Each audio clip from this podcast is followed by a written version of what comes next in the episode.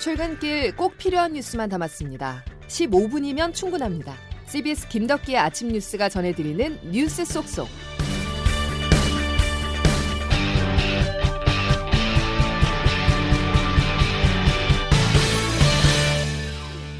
여러분 안녕하십니까? 9월 24일 김덕기 아침 뉴스입니다. 검사소마다 긴 줄이 늘어서 있습니다. 추석 연휴 후에 혹시 몰라 코로나19 검사를 받으려는 발길이 이어졌는데요. 그 우려가 현실로 드러나고 있습니다.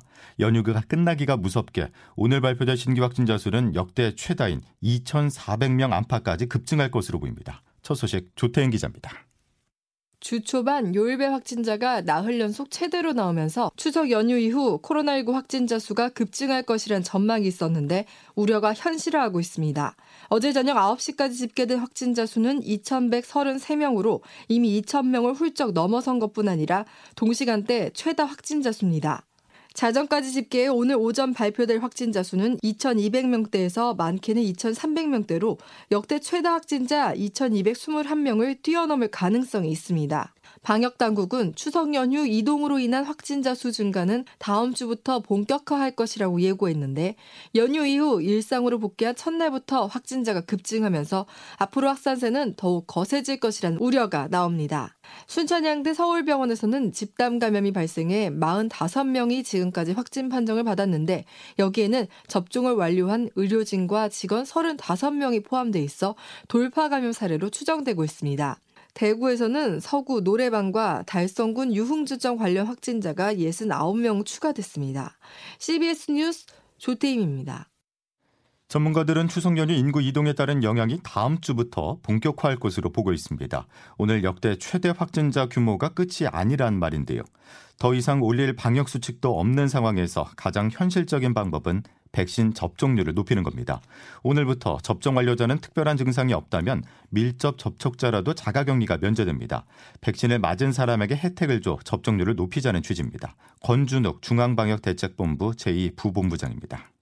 최근 연구 결과 현재 접종되고 있는 백신이 변이 바이러스에도 유효함이 확인되었기에 자가격리를 면제하는 쪽으로 변경하였습니다. 정부는 또 다음 주 월요일 12살에서 17살 사이 소아 청소년과 임신부 접종 계획이 포함된 4분기 세부 계획을 발표할 예정입니다. 다음 소식입니다. 부동산 문제가 대선 판을 흔들고 있습니다. 아직까지 LH 사태만큼 사회적 파장은 없지만 정치권에서만큼은 이재명 후보의 대장동 개발 특혜 의혹이 큰 논란입니다. 국민의힘의 공세가 거세지고 있는데요. 어제는 국정조사 요구서와 특검 법안을 제출했습니다. 그리고 이번 의혹의 핵심 인물들이 잠적하고 있다면서 출국 금지를 요구하고 나섰습니다. 김승무 기자입니다. 경기 성남시 대장동 개발 사업 특혜 의혹과 관련한 주요 인사들이 최근 해외로 출국하거나 잠적했다는 의혹이 불거졌습니다. 대장동 사업을 벌인 화천대유 관계사 천화동인 사호의 실소유주인 남모 변호사는 미국으로 출국한 것으로 알려졌습니다. 개발사업 공공부문 책임자인 전 성남도시개발공사 유모 본부장도 기존 전화번호를 없앤 것으로 전해졌습니다. 주요 인물들을 상대로 출국 금지를 해야 한다는 목소리에 힘이 실리는 이유입니다. 어제 CBS 라디오 김현정의 뉴스쇼에 출연한 국민의힘 대선주자 하태경 의원입니다. 네, 관련자들 네. 이분들이 한 분씩 보면 사라지고 있어요. 그래서 빨리 출국 금지를 해야 돼요. 각종 의혹의 국민의힘과 국민의당은 어제 특별검사 도입 법안과 국정조사 요구서를 국회에 전달했습니다. 여기에 특임 검사를 요구하는 정의당 대권 주자 심상정 의원도 날선 비판의 목소리를 냈습니다.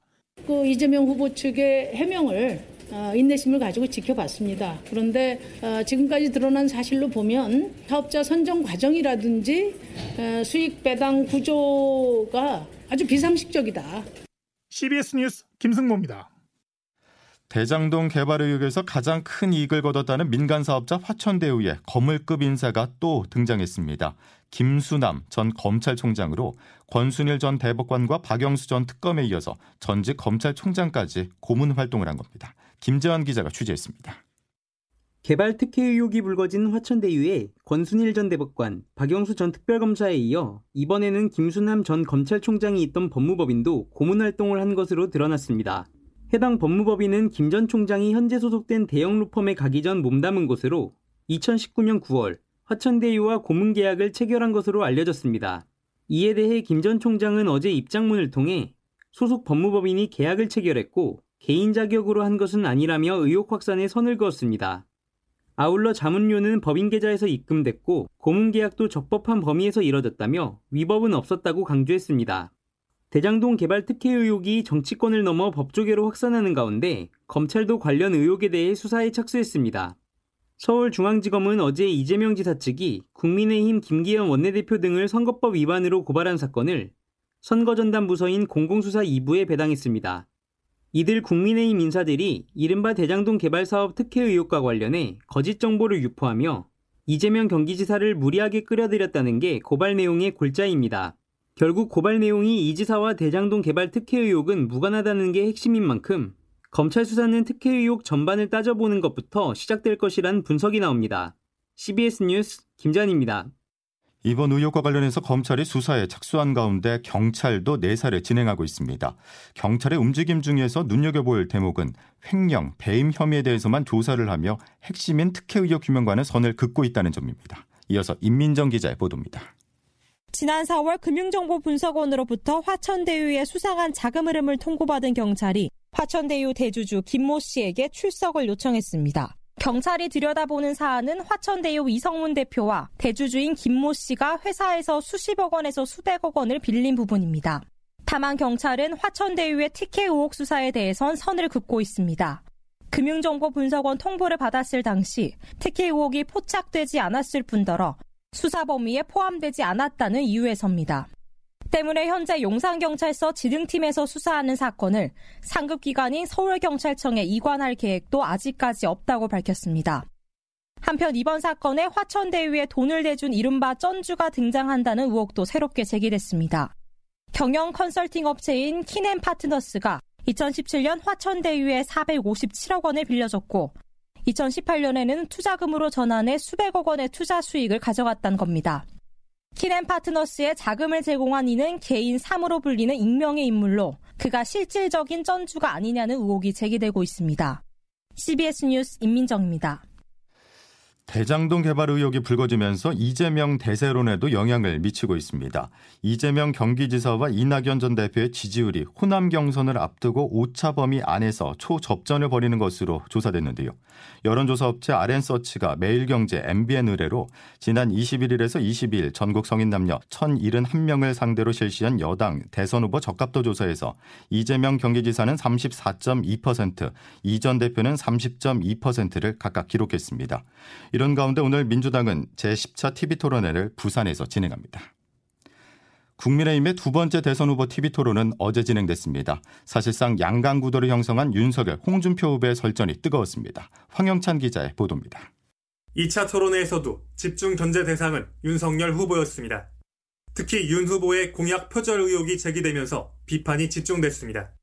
홍준표 후보는 국익 우선주의를, 유승민 후보는 군필자에 대한 주택 청약 가산점 공약을, 원희룡 후보는 코로나19 회생 공약을 윤 후보가 그대로 베꼈다고 지적했습니다. 이게 저희는 베낀 것이 아니고 5점이라는 전부 그저 예. 어? 실제 청년 제대자들을 상대로 예. 어? 수십 명을 인터뷰해서 얻은 결과거든요. 원 후보는 유명 애니메이션 나루토에서 상대의 능력을 복사해 사용하는 캐릭터가 윤 후보 별명이 됐다고 비판했습니다. 정식 갖다 쓰는 건 좋습니다. 근데 그 때문에 별명이 하나 새로 붙은 거 알고 계십니까 혹시? 카피 닌자라고. 지난 토론에서 몸을 사린다는 지적이 나왔던 윤 후보는 이를 의식한 듯 경쟁자인 홍 후보에게 외교안보 분야의 논쟁을 걸었지만 바로 역공을 당했습니다. 윤 후보께서 지금 발표한 대북 정책을 보면 이게 문재인 이익의 대북 정책입니다. 이 대북 정책 때문에 국민들이 네. 지금 골병을 들고 있는데. 이 밖에 황교안 후보는 4.15 총선 부정선거 의혹을 토론회 내내 주장하면서 하태경 후보와 충돌했고 의혹에 동조했던 최재형 후보는 선거 관리에 공정성이 필요하다는 뜻이었다며 입장을 바꿨습니다. CBS 뉴스 화영찬입니다.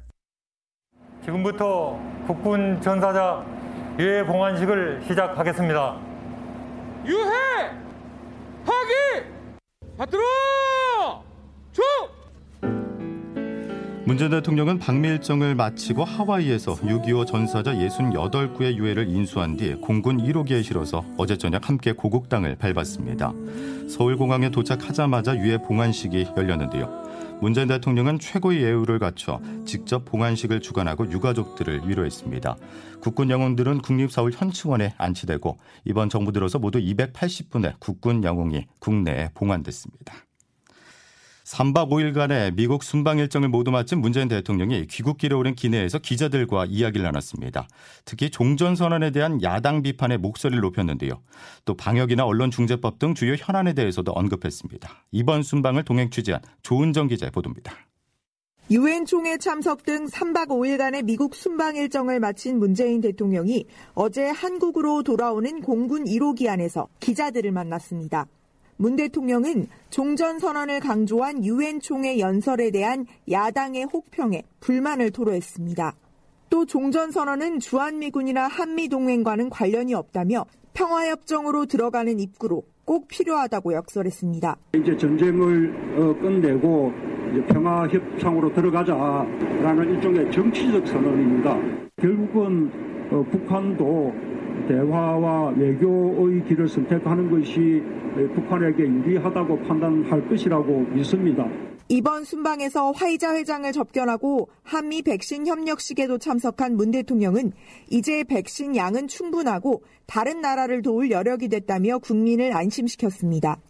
또 위드 코로나에 대해서는 다음 달에는 계획이 나올 것이라고 말했습니다. 민주당이 주도하는 언론중재법과 관련해선 언론이나 국제사회의 문제 제기가 충분히 검토될 필요가 있다며 신중한 입장을 보였습니다. CBS 뉴스 조은정입니다. 문 대통령이 종전 선언과 관련해서 북한이 조금 전 입장을 표명했습니다. 시기상조라고 밝혔는데요.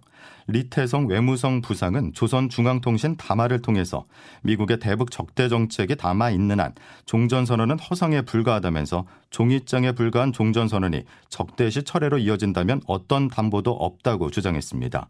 다만 리 부상은 종전선언이 정치적 선언이라는 점에서 상징적 의미가 있고 평화 보장체계 수립으로 나아가는 데서 한번 짚고 넘어가야 할 문제라면서 여지를 남겨놓기도 했습니다.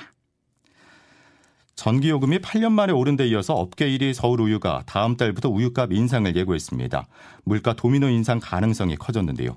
물가 급등은 실질 임금 감소로 이어져 가계 직격탄이 되기에 걱정입니다. 보도에 장규석 기자입니다. 정부와 한국전력이 전기요금 인상을 발표한 어제 서울우유도 다음 달 1일부터 우유 제품 가격을 평균 5.4% 인상한다고 밝혔습니다. 흰우유 1리터는 대형마트 기준 2,500원에서 2,700원 안팎으로 오를 전망입니다. 업계 1위 서울 우유가 신호탄을 쏘아올리면서 남양, 매일유업 등도 우유값 인상에 나설 걸로 보입니다. 또 우유값 인상은 우유를 쓰는 빵과 과자, 아이스크림, 커피 등의 가격 인상 요인이 된다는 점에서 주요 먹거리 가격에 도미노 인상이 예상됩니다. 전기요금도 한 분기에 킬로와트 시당 3원 이상 못 올리게 한 규정 때문에 이번에 연료비 상승분을 다 반영하지 못했고 결국 다음 분기에 또 한 번 인상 압박을 받을 거란 전망도 나옵니다. 국제유가 상승으로 LP가스 가격도 계속 오름세를 보이는 가운데 도시가스도 곧 인상될 것이란 관측이 유력한 상황. 이미 신선식품 등 각종 농축수산물 가격이 크게 뛰었는데 연료비와 전기, 우유와 2차 가공품 가격까지 줄줄이 인상되거나 오를 조짐이 보이면서 가계의 주름살은 한층 더 깊어질 수밖에 없게 됐습니다. CBS 뉴스 장규석입니다. 김덕기 아침 뉴스 여러분 함께하고 계십니다. 이제 기상청 연결해서 금요일 날씨 알아보겠습니다. 이수경 기상 리포터 전해주시죠. 네, 오늘도 일교차 큰 날씨가 이어지면서 체온 조절에 조금 더 유의하셔야겠습니다. 아침 기온 어제와 거의 비슷하게 시작하면서 서울은 17도, 부산 20도의 선선한 날씨인데요. 한낮에는 가을 햇살이 강해지면서 지금보다 10도 이상 기온이 높은 곳이 많겠습니다.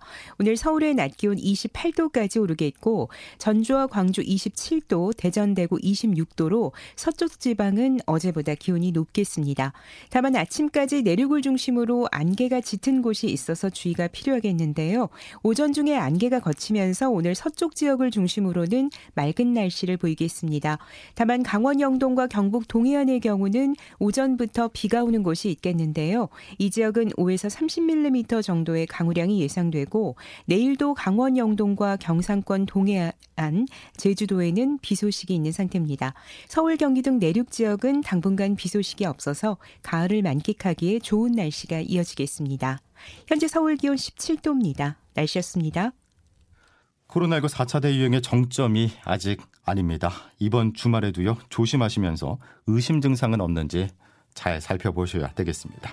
자, 금요일 김덕희 아침 뉴스는 여기까지입니다. 다음 주에 건강한 모습으로 다시 뵙겠습니다. 고맙습니다.